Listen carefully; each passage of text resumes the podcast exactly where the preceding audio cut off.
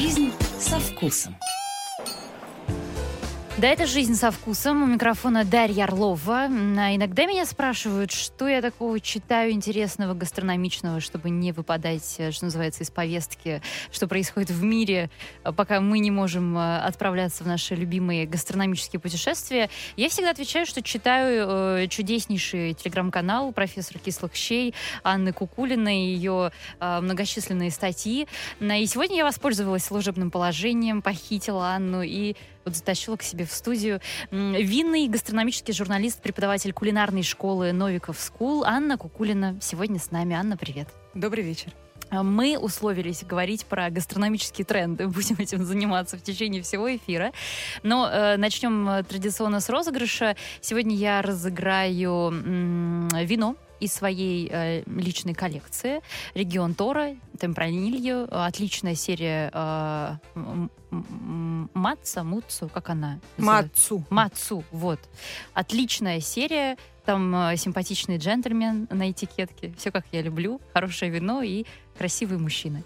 А, чтобы выиграть э, на этот э, приз, э, вам нужно отгадать. Смотрите, это розыгрыш для внимательных слушателей, потому что в прошлый вторник с Владой Лесниченко, моей гастрономической богини, мы уже ответили на этот вопрос, может быть, вы помните. Мы знаем сколько у нас, пять вкусов. Сладкий, кислый, соленый, горький вкус умами. И сейчас профессиональное сообщество кипит, бурлит в обсуждениях. Вот еще добавится. Вот-вот вот добавится, будет общепризнанным э, еще один вкус. Какой? угадайте. Можете написать там несколько претендентов, можете всех написать, можете один и э, попасть в точку. Э, дерзайте. 8926 400 92 0. Давайте, Анна, к новостям. А, тем более я видела сегодня вы у себя в телеге осветили уже эту новость. Мишлен выкатил новые звезды. Да, по Франции. И э, впервые, как я поняла, веганский ресторан получил э, французский веганский. Во Франции, да, впервые. Во Франции впервые получил звезду Мишлен. Да. Что вы об этом думаете? Это же глобальное событие теперь для французской гастрономии или или нет? Ну, это как это сказать? Это не глобально. Ну, это важно, да, но не то чтобы это как-то глобально. Ну, Мишлен всегда старается следить за трендами. Э, они всегда ну, то есть не всегда, а последние лет 10, когда они, как бы сказать, перешли в догоняющую позицию, я бы сказала. Потому что, ну, они в начале 21 века немножечко потеряли, как, как, как бы просмотрев интернет, просмотрев э, платформу онлайн-рекомендаций, э, типа там вот TripAdvisor и все такое. Э, и они потом спохватились, и сейчас они немножечко в такой ну, уже не настолько догоняющей позиции, как был 10 лет назад, но все-таки они еще немножечко догоняют. А поэтому они очень следят сейчас за трендами, поэтому они ввели эти зеленые звезды для ресторанов экологически ответственных, природосообразных все такое.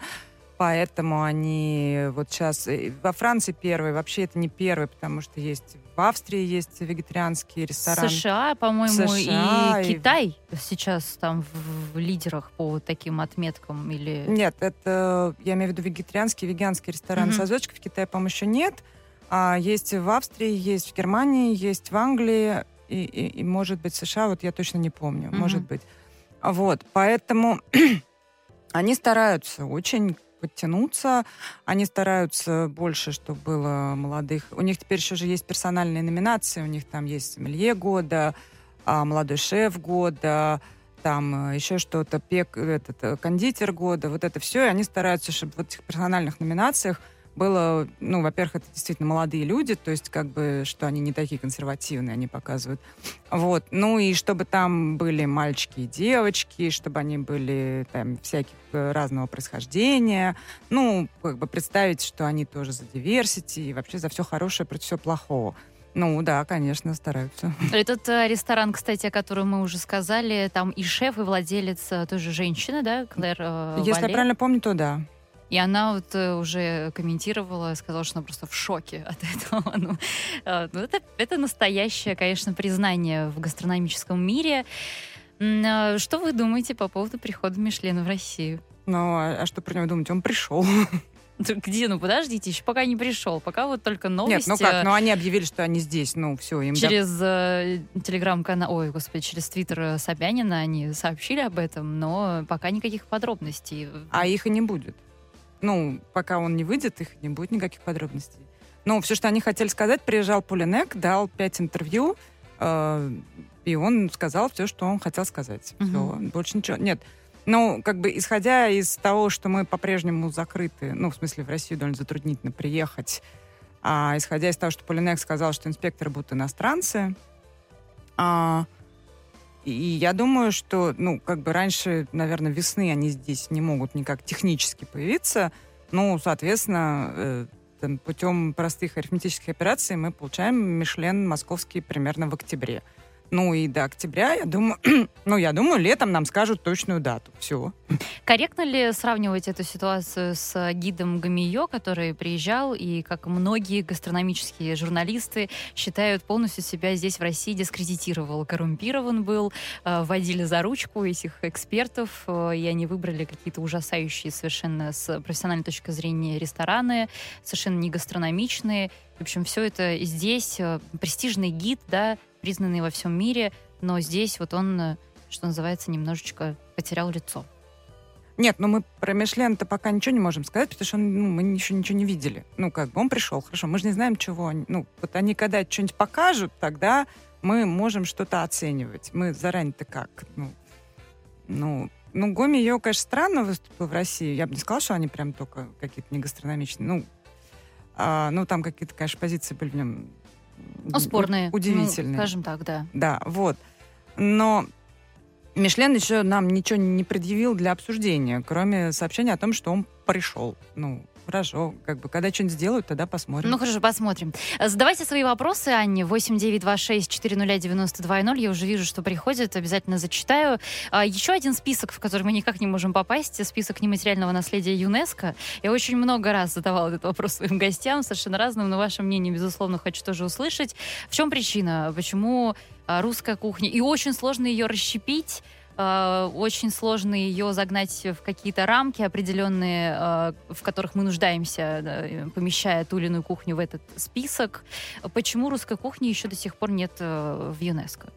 Ну, русская кухня — это не, не тот объект, который может быть в, в списке нематериальных наследий ЮНЕСКо, потому что если мы посмотрим как бы кулинарные объекты в этом списке, а, там нет кухонь как таковых. Там э, нематериальное наследие ЮНЕСКо касается каких-то традиций. Угу.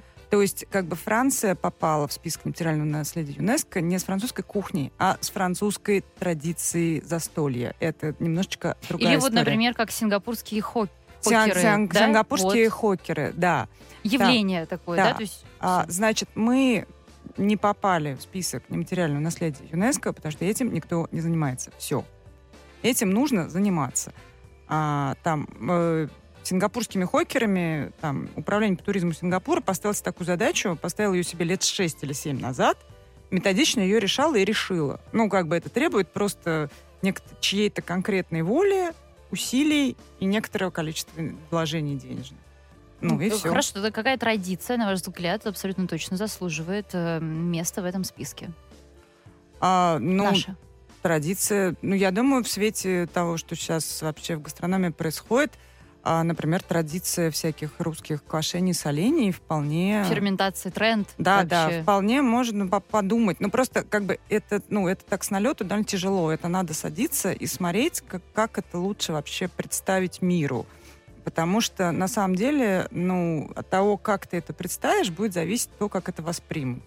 Соответственно, тот как бы кусок, который ты выберешь, это то, ну, как бы во многом определяется, каким результатом ты выйдешь с этим в мир. А, потому что, ну, у нас много есть всяких э, занимательных вещей, но многие из них, ну, как бы это тоже тяжело, потому что, ну, ЮНЕСКО оценивает нематериальное наследие как, ну, как бы для этого объекта он должен быть живым и действующим.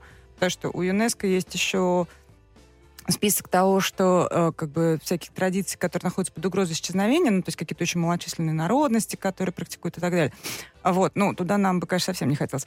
А, вот, а эти, вот, то, что нематериальное наследие ЮНЕСКО, это должно быть что-то живое. Ну, как вот э, венок из Квеври, да, это, мне кажется, хороший пример.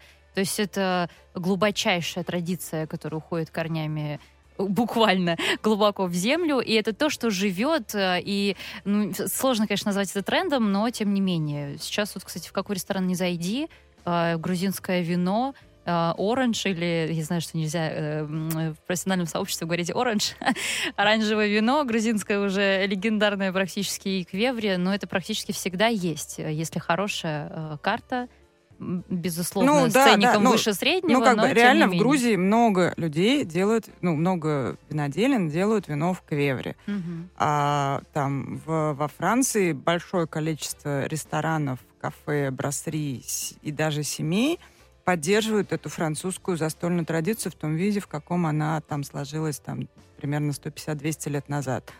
А, там в Азербайджан в этом году, ну, там на самом деле вот сейчас месяц назад там вошло прям шесть объектов. А, там вошел Сингапур с хокерами, вошел Азербайджан со своим праздником урожая гранатов. Ну, и это реально праздник, э, где вот там женщины собирают, жмут, отжимают сок, там что-то там еще, какие-то там еще песни, пляски к этому прилагаются и так далее. Но опять же, значит, в Азербайджане кто-то решил, что вот это заслуживает – Э, причем это было не вчера, это было не год назад, это было лет пять назад или там самое меньше три года назад, как бы потратил на это какое-то количество сил, времени и денег на то, чтобы рассказать об этом миру, в частности ЮНЕСКО, что вот у нас есть такая история, она заслуживает внимания. Угу. Это очень дорогой пресс-релиз, назовем это так. Ну, в некотором роде, да. Уровне. 8 926 400 92 0. Мы сегодня у вас спрашиваем про так называемый шестой вкус, который вот-вот должны э, сейчас всем мировым сообществом э, общими силами э, признать. Мы знаем пять. Сладкий, кислый, соленый, горький, умами, о котором многие из вас уже, я вижу, написали. Нет, про умами мы уже все знаем. Э, и вам нужно угадать, какой шестой. Можете написать несколько вариантов, потому что сейчас ну, собственно, несколько вариантов и обсуждают. 8 9 2 6 4 92 0. Обещали про гастрономические тренды поговорить. Я в этом ничего не понимаю. Дальше своего носа не вижу. Вот копошусь в том, что здесь в Москве. Вы, во-первых, откуда всю эту информацию получаете? Вы читаете прессу, да, зарубежную? Ну, каких-то да. блогеров. Э, понятно, что вас постоянно об этом спрашивают, но все равно любопытно, на кого вы подписаны, вот прям утром встали, взяли телефон в руки, э, какие телеграм-каналы, какие э, аккаунты, что проверяете в первую очередь?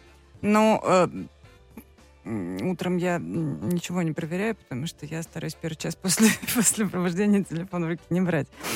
А, вот, Телеграм, э, я не знаю, честно говоря, каналов про, ну, иностран, на иностранных языках ресторанных. Ну, и понятно, что каналы, это, скорее всего, наша история, но вот именно на английском языке, вот. иностранном. На английском языке я не, не знаю в Телеграме ресторанных каналов. Может быть, они там и есть, я просто ну, другие, не искала. Другие источники. Вот. Не, э, да. Ну, как бы основные источники — это Инстаграм, и у меня чуть чудовищных размеров РСС подписка, лента блогов. Вот. Ну, как бы вот оно, да. Ну, собственно, ну, ИТЕР, во-первых, да, конечно, американский. Ну, он огромный, на самом деле, потому что у него куча подразделений, потому что есть глобальный ИТЕР, который пишет про вещи, которые касаются всех Соединенных Штатов или вообще всего мира. Э, и плюс у них есть ИТЕР Нью-Йорк, ИТЕР Чикаго, ИТЕР Лос-Анджелес, ИТЕР Сан-Франциско, ИТЕР Майами. Ну, как бы, вот. Э, ну, их все, конечно, читать, ну, даже я не читаю, если честно. Вот, но, в принципе, Э, Итер большой и Итер Нью-Йорк, он, э, ну, они почти ничего не пропускают даже в мире. А, а еще Итер Лондон, вот, да, вот как бы он покрывает еще европейскую часть. Вот, э, что еще? Ну, Сьета Каннибалис есть такой испанский сайт, но он на испанском языке, к сожалению, он закрывает всю Испанию. Вот. Из блогеров ну, Энди Хейлер прекрасный человек. А, это, по-моему, ну, как бы он, я не думаю, что он единственный человек в мире, но я, мне кажется, их в мире человек пять. А, это люди, которые поставили себе целью посетить все трехзвездочники в мире, и Энди, собственно, их посетил. Вот. Uh, ну, то есть у него есть сайт с рецензиями на его рестораны. Уже книгу, по-моему, написал или нет? А, может быть, он написал про эту книгу, да. Вот. У него есть сайт с рецензиями, собственно говоря, на все рестораны, где он бывает с оценками, с подробным объяснением, что и почему. Вот. Но, кроме того, у него еще есть там э, соцсети, где он пишет всякие свои там а вы знаете, у нас тут в Лондоне ресторан закрылся, открылся там. Ну, вот такие штуки тоже. Иногда прям первым он это отмечает. А, вот. А, вот еще есть прекрасный совершенно блогер, очень популярный. А, он норвежец, я, честно, не уверена, как правильно произносить его имя. Он Андрес, видимо, Хуса. Вот. А, и это парень, который как бы вот все, что вы хотите знать про скандинавские рестораны, вот все, и он еще гениально фотографирует. То есть у него Инстаграм, мне кажется, у него там уже миллион подписчиков, но он, правда, очень хорошо фотографирует. И он, ну, он понимает в еде, все хорошо, да. А, вот, Андрес, он прекрасный. Сейчас я у себя в заметках э, посмотрю. Совсем недавно мы с Владой обсуждали. Она мне посоветовала блогера. Это девушка. Она про вино пишет. Ну, сейчас уже не только чуть позже озвучу, сейчас вылетело из головы. Подходя вплотную к трендам, я помню, как несколько лет назад э, э, Брэд Фермери, когда приезжал в Москву, по-моему, сидели в Саксон Пароле, и как-то, ну, шутки ради э, он рассказывал про свои вот эти вот бургеры растительными, э, которыми объедаются в его, по-моему, двухзвездочном э, ресторане в Нью-Йорке, а, как он сейчас разрабатывает новые крутые концепции Силиконовой долины. Это просто была такая красивая, смешная рубрика, забавная, вот, которую я дала в эфире Москва ФМ. И сейчас это уже, ну, это не тренд, это, я так понимаю, что в Штатах это прям реальность. Вот совсем недавно у вас видела очень крутой рекламный ролик, где Солист Рамштайн просто 8 да. минут ест растительный бургер, и больше ничего не происходит. Мы все, ну, как мы, мы нет, э, там э, едят растительные бургеры. Это уже все, это прям да. сегодняшний день. Да, так и есть. Какие еще тренды мы можем отметить? Ну, подобно этому, который уже все вошел э, э, в нашу жизнь ну, как бы в нашу, в смысле, в России это одно, в нашу, в смысле, в мире, человеческое, это другое. да. А вот, потому что, ну, конечно, растительный белок во всех его проявлениях, он с нами, все, он никуда не денется. А, проблема в России некоторая э, заключается в том, что у нас есть э, тяжелое наследие царского режима, и многие из нас помнят 90-е годы, когда к нам соевый фарш приезжал, такой довольно безвкусный в качестве гуманитарной помощи. А, вот. И это немножечко проецируется на вот э, бургеры современные, растительные, ну, потому что это, собственно, тоже белок бобовых в основном. А, это пройдет. Ну, сейчас, это еще пару-тройку лет это пройдет. Вот. Э, но, в принципе, растительный белок вообще любой, не только бобовый, какой угодно, он с нами навсегда. Ну, не знаю, на ближайшие 50 лет с гарантией. А, что касается всего остального, а, значит, а, идея так, ну, не то чтобы идея, а вообще в основе всего этого лежит что? А, что, а, несмотря на то, что нет идеально полного консенсуса по поводу экологического состояния планеты. Ну, понятно, что есть проблемы, но что из этого, что является их главной причиной, все-таки у ученых еще нет полного единодушия, но тем не менее более или менее, так сказать, средневзвешенная позиция имеется. А, часть этой средневзвешенной позиции, что крупное животноводство это плохо для нашей планеты. Вот, ну, плохо. Парниковые газы, очень много воды требуется на вот э, того, то, чтобы получить один килограмм коровьего мяса, коровьего мяса. А, очень много электроэнергии. Ну, в общем, всего очень много нужно, и эту энергию, воду и все остальное можно использовать гораздо рациональнее и продуктивнее. А, соответственно, из этого что следует? Из этого следует, что, во-первых, нам надо подсократиться с потреблением мяса, и это очевидное совершенно направление. А, причем мы тут сейчас говорим не о вегетарианстве, не, не о веганстве, а мы говорим э, о такой вещи, которая называется флекситарианство, которое появилось в 90-е годы и сейчас, наверное, является... Это сам... же изначально было не есть красное мясо. Ну, ну практически да, да. да. И это, сейчас это, на самом деле, самая, видимо, влиятельная модель питания — а, которую как бы такое гибкое вегетарианство. То есть мы стараемся придерживаться такой овощной растительной диеты, но мы не запрещаем себе ни, ни, ни, ни, ни курицу, ни там раз в месяц или в два стейк, а, ни молочные продукты, ни как бы тем более рыба, морепродукты, которые можно есть достаточно регулярно. А, и, в принципе, флекситарианство нет, ну, собственно, флекси — это гибкий по-английски, флекситарианство нет никаких жестких правил, как у вегетарианства или тем более веганства.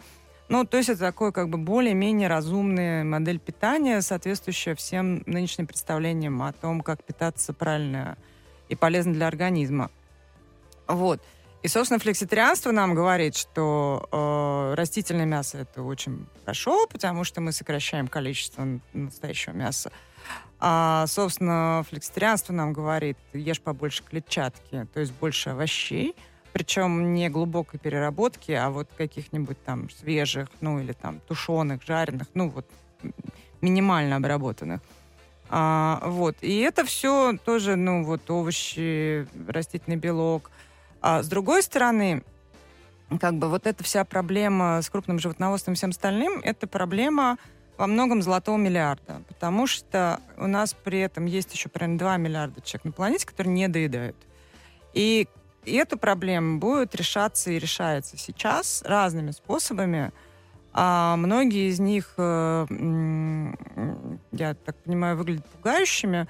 Но я думаю, что, опять же, со временем мы привыкнем. Потому что вот, собственно, 2020 год закончился тем, что в Европе разрешили употреблять белок мучного червя в человеческом питании. Прекрасно. Это то, что нам нужно. Ну, и вот то, о чем вы сейчас говорите, это вот то же самое, что функциональная еда, так называемая, или это разные, Нет, разные это тренды? Разные, это разные. Так. Ну, они ну, на самом деле, это очень сложно, потому что, ну, а, все развитие человеческое, оно идет, ну, примерно в одну сторону, довольно сложно как бы разделять это все на А отдельные... что такое функциональная еда? Это вот то, кстати, о чем мы за эфиром с вами говорили, да? Вот ты, ты чувствуешь, что э, есть острая нехватка глюкозы, ты там на удаленке усердно работал, что-то писал с компом, и ты понимаешь, что еда э, для тебя, ну как, э, ты ешь то, что тебе полезно, вот конкретно тебе, конкретному человеку. Это в идеале. На самом деле все не так весело. Так. Вот, потому что, ну, функциональная еда в целом, как она сейчас э, имеется, а, как сейчас осмысляется эта концепция, а она заключается вот в чем. Это такое, как бы в некотором роде, это возвращение к такой ужасной архаике, очень древней, когда э, Гиппократ говорил, что вот в человеческом организме есть э, четыре жидкости, черная желчь, желтая желчь, кровь и слизь. И вот если кто-то доминирует, то надо там, не знаю, сильнее перчить еду, чтобы, значит, это перестало доминировать, и все пришло в ну, баланс. Ну, логично, вполне. Вот. Значит, и поэтому а, сейчас функциональная еда — это примерно то же самое, только на совсем другом этапе развития науки. То есть э, идея такая, а, там, условно, нам не хватает, например, цинка. А, но при этом а, м, долгие годы, ну там, после войны, с 60-х годов начался витаминный бум примерно, а, долгие годы, вот лет 50, считалось, что если тебе что-то не хватает, надо купить мультивитамин или надо купить конкретный просто витамин, там, не знаю, В, С, Д, в зависимости от того, чего тебе кажется, тебе не хватает, или твоему врачу, например, кажется, или даже по анализам видно. И ты этот витамин пьешь или там, не знаю, колешь, что-то делаешь и так далее. Значит, теперь э, э, физиология говорит нам, что, э, ну, как бы, если еще колешь, то ладно, а если ты витамины пьешь, то, в общем, далеко не все они усваиваются организмом в полной мере и как бы делают то, что ты надеешься, они должны бы сделать. А, и, соответственно, э, витамины, которые находятся внутри еды, они усваиваются по-другому и распределяются в организме по-другому. И они гораздо лучше попадают туда, куда должны попасть. А, соответственно, функциональная еда — это еда, которая пытается в нас, вот в составе еды, запихнуть разные полезные вещи.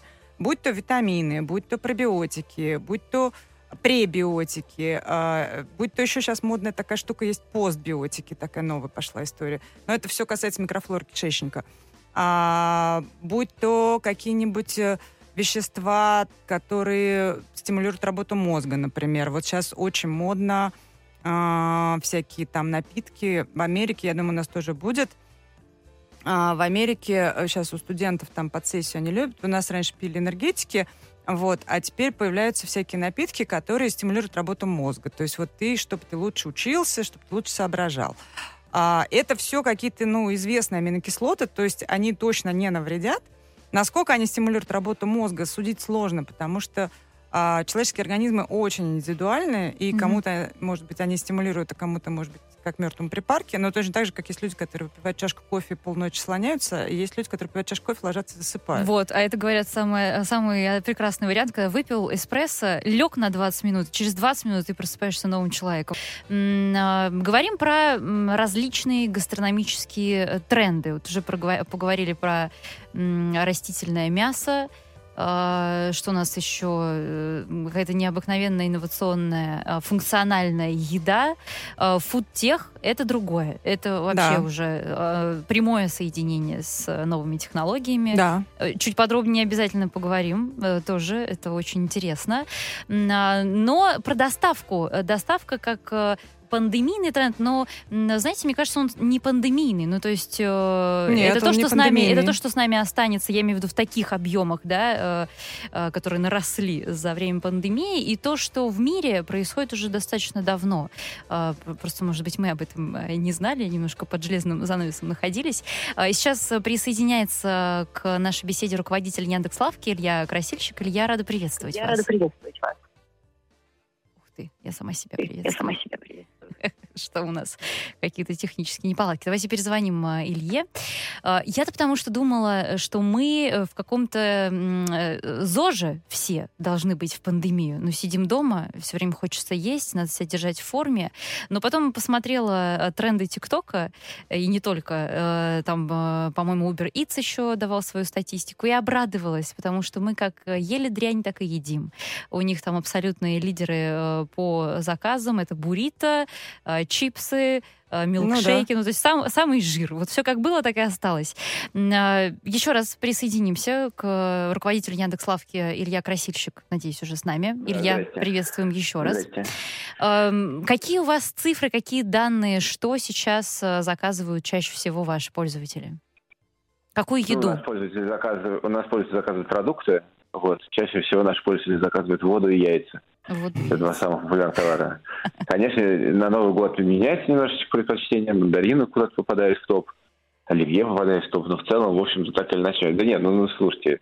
Хлеб, вода, яйца, лимоны, бананы. Все, все нормально, не волнуйтесь. В пандемию э, какая ситуация была? Что, что чаще всего Пандемия, в заказывают? пандемии, в пандемии, пандемии все-таки, во-первых, в разные, ра- были разные периоды пандемии, во-вторых, к сожалению, нельзя сказать, что этот период закончился. К сожалению, нет, с самого ее безусловно, да. начала. Ну вот э, из Уже пресловутых трендов, что, что вы замечаете? Нет, ну когда был тренд, когда был тренд, э, э, собственно, главный момент, когда это случилось, безусловно, продажа туалетной бумаги. Я надеюсь, мы никогда больше не увидим таких продаж туалетной бумаги и гречневой крупы, которые были в конце марта 2020 года. Да.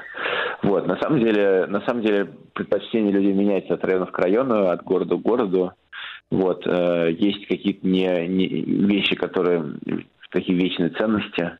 Э, глазированные сырки, например, россияне очень любят, особенно Бою Александров. Вот. Ну, в общем, так или иначе, нет. В- Летом в топ вырываются черешни и арбузы. Вот арбузы всегда тоже важная вещь, конечно. А так, в принципе, вода, яйца, э, хлеб, э, нарезные батоны. Это все, все, все, все наши вечные ценности. Ой, а можно я спрошу? А вот все говорили, что в карантин все стали очень много печь, а муки больше стали брать? Слушайте, ну вот это все, я, я, конечно, у меня нет под рукой прям всех цифр, но вот эти все истории про э, запасы, мука это же тоже такие вот все вот это вот не портящиеся, не портящиеся товары, вот действительно то, что происходило, паника вот это в марте-апреле, тогда вот скупали вообще все, что можно хранить. Вот. Э, Более того, это, конечно, удивительно выглядело, потому что э, ну, то есть там выгребли все полки, и когда уже показалось, что уже ничего у нас не осталось, мы брали уже, ну, буквально, короче, ощущение было, что люди просто берут лишь бы что-либо купить, либо что-то дома осталось. Вот, вот это было несколько дней такой, когда ты думаешь, что вот уже как бы, чего вы покупаете, а вот все люди покупают и покупают и покупают. Вот, поэтому мука, я думаю, что вот только действительно попала вот в, э, ситуацию, когда когда люди запасались всем, чем можно было запа- запастись на случай ядерной зимы, примерно. Ну, банановый хлеб пекли везде, и в России, и в Америке. Мне кажется, это э, то, что нас объединило всех, банановый хлеб. А, Илья, вы сказали, что зависит от района, вот это любопытно. Что заказывают в центре? Э, Вот мы начали говорить про на ЗОЖ, э, про то, что сейчас такой э, тренд э, на Западе. Э, Все думают о том, что они едят, э, едят функциональную еду, э, стараются себя подкармливать полезным. Наблюдается ли это в Москве? Хотя бы в каких-то отдельных ее районах. Я не могу сказать про районы. Вот в данном случае, ну, да, безусловно, людям, э, людям все больше важно, что они едят. Действительно, мы запускаем какие-то вещи, которые нам казалось бы совершенно, совершенно странные, еще недавно казались там, продукты, э, которые еще, еще недавно, может, был, был ну, что-то такое экзотическое. Нет, люди действительно очень много стали обращать внимание на то, что они едят, очень много внимания на здоровую еду. Э, очень много, э, очень много это берут. И, честно говоря, вот это я не думаю, что зависит от района. Я, наверное, это зависит от города, да, то есть там столицы больше на это ориентируются. Не знаю, вот в Нижнем Новгороде там, там все немножко ну, как немножко попроще. Вот, но так или иначе, да, да, безусловно, безусловно, люди сильно за этим следят. У нас вот э, э, у нас очень много, там, на, на, многие благодарят нас за то, что можно нормально посмотреть калории. Очень много людей запрос на то, чтобы можно было как бы отсортировать э, продукты по, там, по составу, по калорийности и так далее, да, нет, люди, конечно, ну, конечно, это все угу. сильно, сильно изменяется время. Илья, время от времени э, народ ловит в свои истории с э, ваших роботов-курьеров. Насколько сейчас, их сейчас в Москве, не знаю, сколько мороз они выезжают или нет, и доезжают ли они до адресата? Что они у вас там да, возят? они вот, роботы тестируют. У нас есть несколько мест, где ездят роботы-роверы. Значит, они ездят у нас уже давно, очень давно ездят. Один два, один или два, не помню, на Малодмитровке, его все там замечают, значит, и Яндекс Еда доставляет роверами в район Белой площади, бизнес-центры, вот, а у нас еще поехало два ровера в жилой аэробус. Вот, вообще хорошо они работают, и, и я на самом деле, ну, учитывая погоду за окном, хочу сказать, что я думаю, что ровером Э, в этой погоду работать сильно комфортнее, конечно, если улицы почищенные. Вот. Но так или иначе, мы, ну, то есть мы на самом деле всерьез это тестируем, шутки шутками. То есть это выглядит, конечно, как такая вещь, как такая приманка, как рекламная акция. Это не рекламная акция, мы действительно видим, что э, в большом количестве случаев это может работать. Но пока что безусловно, тестовый период, они накатывают там всякие маршруты, набираются опытом. Вот. Э, ну что они возят, например? Несколько десятков, несколько десятков что, заказов. То же самое они возят. Десятков заказов в день каждый ровер делает угу. на данный момент. И они, он, он едет уже сам без, без присмотра. А что они возят? Они возят те же самые заказы. Приезжает ровер на лавку, у него кладется пакет. Ну, то же самое. Это не, не принципиально. У него кладется в пакет, и он едет к подъезду. Вот. И, э, конечно же, очень хотелось бы, чтобы роверы, чтобы современные технологии решили проблему э, открывания железной двери домофона, вот, но пока что они это не умеют, поэтому за, за ровером надо спускаться. Угу. Вот, зато приезжает действительно космический аппарат. Прекрасно. Желаю вам удачи. Э, спасибо, что нашли время пообщаться. Руководитель Яндекс Лавки Илья э, Красильщик э, был с нами на связи. И я напомню, что у меня в гостях Анна Кукулина, гастрономический журналист. Анна, вот у вас спрашивали про поваренные книги, самые необычные, старинные поваренные книги, которые вам встречались, Ольга спрашивала. Ну, на самом деле, если углубляться в поваренные книги дальше 19 века, в смысле глубже 19 века, то они на современный глаз, конечно, все очень странные. А, вот, потому что, ну, во-первых, э, нормальная система мер и объемов, она появилась только во второй половине 19 века. И вот это вот э, э, муки возьми столько же, сколько яиц, и масло, чтобы было густо, ну, вот это, конечно, вот современный мозг от этого взрывается.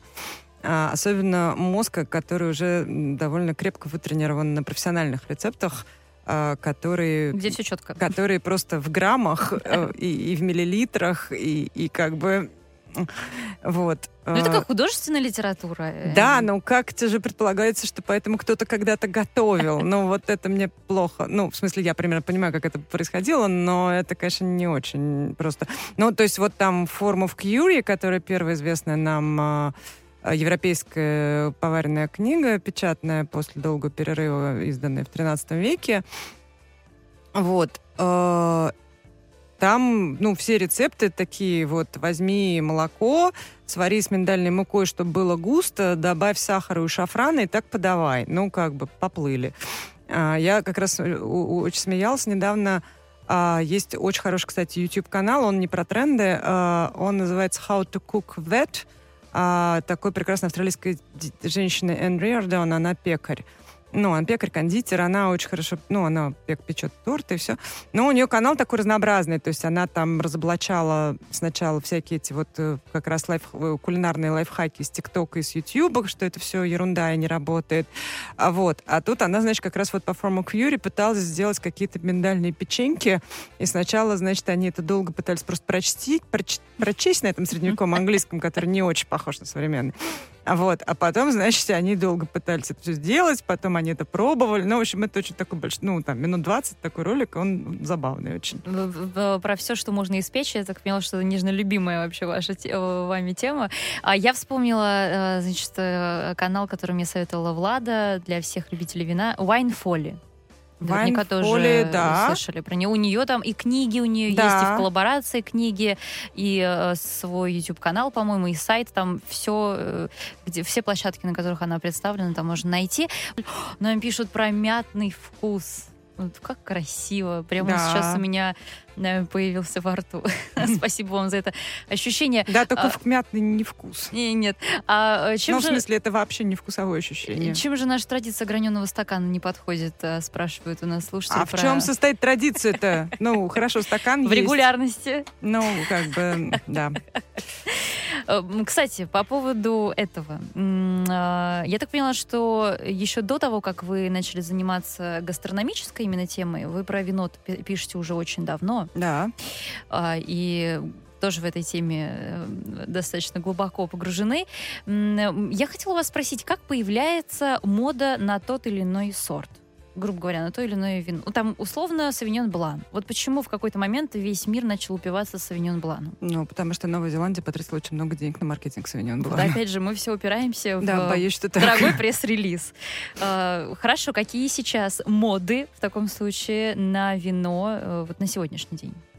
Ну, сейчас никуда не делись вот э, рислинг, пино нуар. Ну, то есть сейчас глобально а, на это никто не тратил денег. Это, опять же, следствие общих трендов. Сейчас идет тренд на низкоалкогольные вина. Вот. Э, низкоалкогольные вина проще всего найти там, где похолоднее, потому что, ну, чем жарче, чем больше вине алкоголя. А, ну, или там, где повыше, например. Вот если мы даже в жарком месте заберемся в горы, то там уже будет не так жарко, и там опять будет градус алкоголя ничего. А, вот, поэтому ну, соответственно, вот Германия, Австрия, вот Англия у нас уже, как известно, стала вполне себе винным производителем, особенно по части игристых вин. А, как раз север, ну, как бы самые такие прохладные регионы Франции, там вот Эльзас, э, потихонечку тихие вина шампань. Ну, их просто мало, поэтому их, конечно, никогда, э, ну, они так прям модными не будут, но как-то они появляются в картах. Тихие вина шампани, не игристые, а тихие. А, вот, и там в Америке тоже пошли там вот штат Вашингтон, там такой самый нежный, изящный его варианты, он разный бывает. А, вот, ну, то есть вот такие штуки. А, вот, ну, плюс как бы на натуральное вино все еще с нами, хотя я думаю, что уже этот тренд сейчас пойдет на снижение. Думаете? Да, вот. А, ну, просто а, ну, во-первых, все-таки достаточное количество людей, которые это вино не понимают. Ну, то есть, как бы целевая аудитория выбрана практически тех людей, которые могут воспринимать натуральное вино. А, и кроме того, а, как бы многим людям импонирует именно а, вот слово натуральное. То есть не то, что им нравится этот вкус, они, может быть, вообще не очень много уделяют этому внимания. Им нравится слово натуральное. А поскольку глобально вино становится вообще мировое виноделие становится все менее и менее инвазивным, потому что технологии просто э, развивает. То есть это как бы оно становится менее инвазивным, не потому что мы возвращаемся к дедушкиным заветам, а потому что мы все лучше и лучше умеем технологически делать вино, а как бы если ты очень хорошо что-то умеешь делать, то ты совершаешь гораздо меньше лишних движений. А, вот. И оно все становится гораздо менее инвазивным. И, в принципе, ну, я думаю, что это как-то так и будет происходить. Классные российские вина, которые вы пробовали за последнее время? классные российские вина, которые я пробовала за последнее время. А, ну, на самом деле, а, Тимиллион игристые, очень хорошее вино, правда. Из, из российских игристых, наверное, лучшее. А, Сикора Рислинг, да, очень славно. Не дешевое удовольствие. Ну, что поделать. А, вот. Э, что еще? А, ну, галицкий, галицкий, они вот более Мгм. гуманно. Мгм. Мгм. А, Давайте вернемся к трендам. Уже, я боюсь, не успеем. Э, Какие еще мы можем отмечать, если мы а, будем говорить именно о каких-то кулинарных техниках, э, я не знаю, в подаче блюд, э, какие сейчас тренды? У вас э, э, прекрасная статья была про всевозможные розочки разных видов, которые с Розочки, 2010 да. года нас преследуют. В общем-то, новая жизнь да. у розочек. Нет, ну сейчас, сейчас упрощаются подачи, ну, в том числе потому, что становится меньше людей на кухнях во всех ресторанах во всем мире, а, потому что с деньгами плохо, все экономят. Вот, подачи неминуемо упрощаются. Ну, то есть там рестораны типа Нома не упрощают, как бы все остальные, конечно. А, вот, из техник очень все любят и будут еще какое-то время любить приготовление на огне, потому что это очень успокоительный успокоительное зрелище и очень успокоительный вкус. Ну, то есть вот этот э, вкус приготовленного на гриле, он для нас очень комфортный и очень успокаивающий. А, вот, а сейчас людям нужна очень комфортная еда. И смотреть на огонь это очень успокаивающее зрелище, поэтому вот рестораны, где есть открытый огонь, гриль, угли, ну вот не электрический гриль, а вот жи- живое что-то горящее, э, угли, это да. Э, Вы уже э, говорили не раз э, там, в последних, в том числе пандемийных интервью, что тренд будет на все дешевое по понятным причинам. Вы тоже сейчас Да. только что об этом сказали. Если мы это все конвертируем в концепции, что это будет? Это будут какие-то моноконцепции, то есть там будут фокусироваться на одном продукте, просто потому что это выгоднее, может быть, да, ресторатору, и не знаю, насколько это будет понятнее там а, любой абсолютно аудитории, это уже другой вопрос. Какие-то фудкорты, их будет э, больше, еще Фудкортов, больше. мне кажется, люди сейчас боятся, ну, опасаются. Потому что это все-таки очень такое скопление людей, ты там толкаешься, пинаешься. Хотя вы помните, что было в Москве летом? А, Люди пошли не в рестораны, люди пошли на фудкорты и на рынки. Центральный рынок просто был забит. Это да, но это как какая-то была такая реакция отскока после карантина. Отчаяние Потому было. что вот сейчас я бываю на фудкортах, там не, не, не, не- очень везде оживленно. Ну, где-то получше, где-то совсем грустно, но в целом не сказала бы. Вот. э, Монопродукт, сейчас, я думаю, как раз вот Илья от нас отсоединился. Монопродукт очень хорошо себя чувствует в доставке.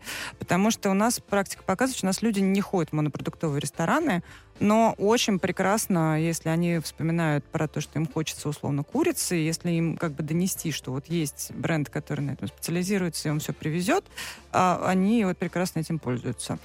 Мгм. Вот. Ну, на фудкортах, наверное, тоже будут корнеры, но все фудкорнеры фудкортов сейчас работают как в связке с доставкой, так или иначе все равно. Вы, кстати, доставкой пользуетесь? э, Я доставкой пользуюсь Повседневной из жизни. чувства корпоративной солидарности. Из, из жалости немножко. Э, Что вам не нравится, кстати, в доставке в Москве сейчас? Мне не нравится чудовищное количество упаковки. Мгм. Особенно Все-таки не экологичность. э, Вообще нет. Ну, не могу, прям мне плохо от этого. Как вы думаете, такие проекты, как «Кухня на районе», э, будут интенсивно развиваться в Москве Да, нет? почему нет? А вопрос, ну, недоверия все-таки, ну, ты не понимаешь, кто это готовит, из каких продуктов, как, ну, то есть э, это прям самый настоящий dark kitchen в данном случае. Мне кажется, не все к этому готовы. Слушайте, но мы на самом деле э, глобально уже лет 60 отодвинуты от нашей еды, от процесса ее производства. То есть, ну, только люди с дачей понимают, откуда взялась их картошка, если они ее там вдруг растят, или яблоки. А все остальные покупают, ну, в лучшем случае, продукты, которые вырастил неизвестно кто, неизвестно как. Ну, как бы, где разница? Тоже верно, с другой стороны, тоже верно. Э, Давайте посмотрим, что вы нам тут написали. Очень много вариантов по поводу шестого вкуса. Буквально через э, пару минут будем подводить итоги. Подробно вам расскажем, какие это вкусы и почему. О! Я очень благодарю Ингу за то, что вы задали этот вопрос, э, э, потому что я забыла, про guilty pleasure я забыла вас спросить. Э, Вот какая-нибудь дрянь, которую вы можете съесть на ночь, то, без чего вы не обходитесь. Понимаете, что нельзя, но иногда нет-нет, но да. Нет, ну как бы единственное из съедобных вещей, без чего я не могу обходиться, это хороший чай. А, вот. Guilty pleasure, ну, Да, ну, хороший чай, это Арахис- хороший чай. арахис Я хочу, чтобы засахаренный- засахаренный арахис. вспомнили. Засахаренный арахис. Хорошо, принимается. Давайте про вкусы расскажем. У нас тут, знаете, какие варианты? Про умами, ну, мы сказали, да, что это как раз и есть уже признанный э, пятый. А, Там их много, Uh, у нас есть слушатель uh, с... Сейчас я посмотрю номер. По-моему, вас, ваш заканчивается на...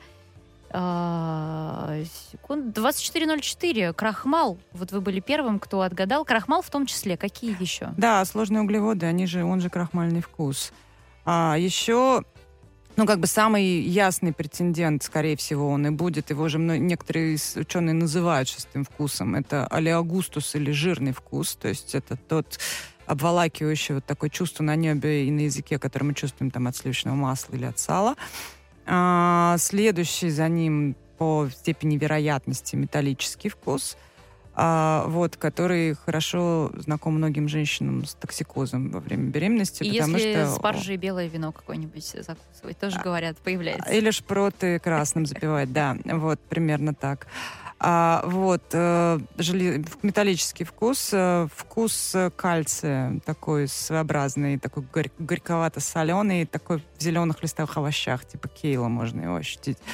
А, вкус э, что мы еще так э, жир, ну, вода у нас осталась, жир, наверное. металл, кальций, а, сложные углеводы, вода, да. И вот это самое удивительное, но там какая-то идет сложная научная дискуссия, которую сейчас я не успею пересказать. Но, в общем, да, некоторые ученые считают, что у воды, ну, как бы мы привыкли, что это вкус без, бесцветная жидкость, без, цвета, без, без запаха и вкуса. Но вот некоторые ученые считают, что у нее вкус есть, и мы можем его ощущать. А, Владимир, еще раз, э, на 2404 ваш номер заканчивается. Поздравляем вас. Э, вы победитель нашего сегодняшнего розыгрыша. Мы вас подхватываем на ручки, подбрасываем и кричим вам «Ура!». Э, за эфиром мы свяжемся, расскажем, как забрать презент. Вот у вас спрашивают, Анна, как вы относитесь к иммерсивному ужину вообще в принципе, к этому направлению. Э, ну, Красоту это... можем вспомнить, опять же. Ну, это любопытный опыт. Э, ну, ну это такое интересное расширение ну, опыта, который ты можешь пережить в ресторане. Если ту же самую еду, которую готовят в рамках иммерсивного ужина, вам подадут вот сейчас здесь в студии, она будет вкусной, как вы думаете? Да, она вообще вкусная. Ну, там, где я пробовала, да. Мне кажется, это просто такая э, хорошая очень хитрость, на которую можно э, играть, потому что очень сложно такую еду объективно оценивать, которая все-таки под некими спецэффектами находится. Ну, то есть ты не можешь э, априори эту еду э, оценивать как любую другую по понятным тебе критериям, условно вкусно-невкусно. Ты находишься под вот этим вот впечатлением, и от этого невозможно никак Ну, вкусно-невкусно вообще вещь такая относительная, потому что вам вкусно, мне нет, ну, или наоборот. Нет, ну это нормальная, хорошо сделанная еда, собственно. Нет, ну это такая, ну понятно, что, ну как сказать, она не должна быть очень сложной, потому что э, если у тебя вокруг еще что-то происходит, ты не можешь сконцентрироваться на том, что у тебя в тарелке целиком. Ты все равно будешь отвлекаться, и ты не можешь врубиться в какое-то очень сложное блюдо. Ну, я, честно, не вижу в этом проблемы. Ну что, я благодарю, вы временно заканчивается. Благодарю вас, Анна, что заглянули ко мне. Э, я думаю, что нас ждет еще не один э, разговор. Мы про гастрономическую память, мою любимую, не успели поговорить, про множество гастрономических трендов. Если что-то не успели, э, хотите зафиксировать, еще раз прослушать наш выпуск сегодняшний, он появится на днях в наших подкастах и также на нашем сайте mosfm.com. Заходите и наслаждайтесь. Сегодня меня в гостях была винный гастрономический журналист, преподаватель кулинарной школы Novikov School Анна Кукулина. И я тоже с вами на этом прощаюсь. Дарья Орлова, пока-пока. До свидания.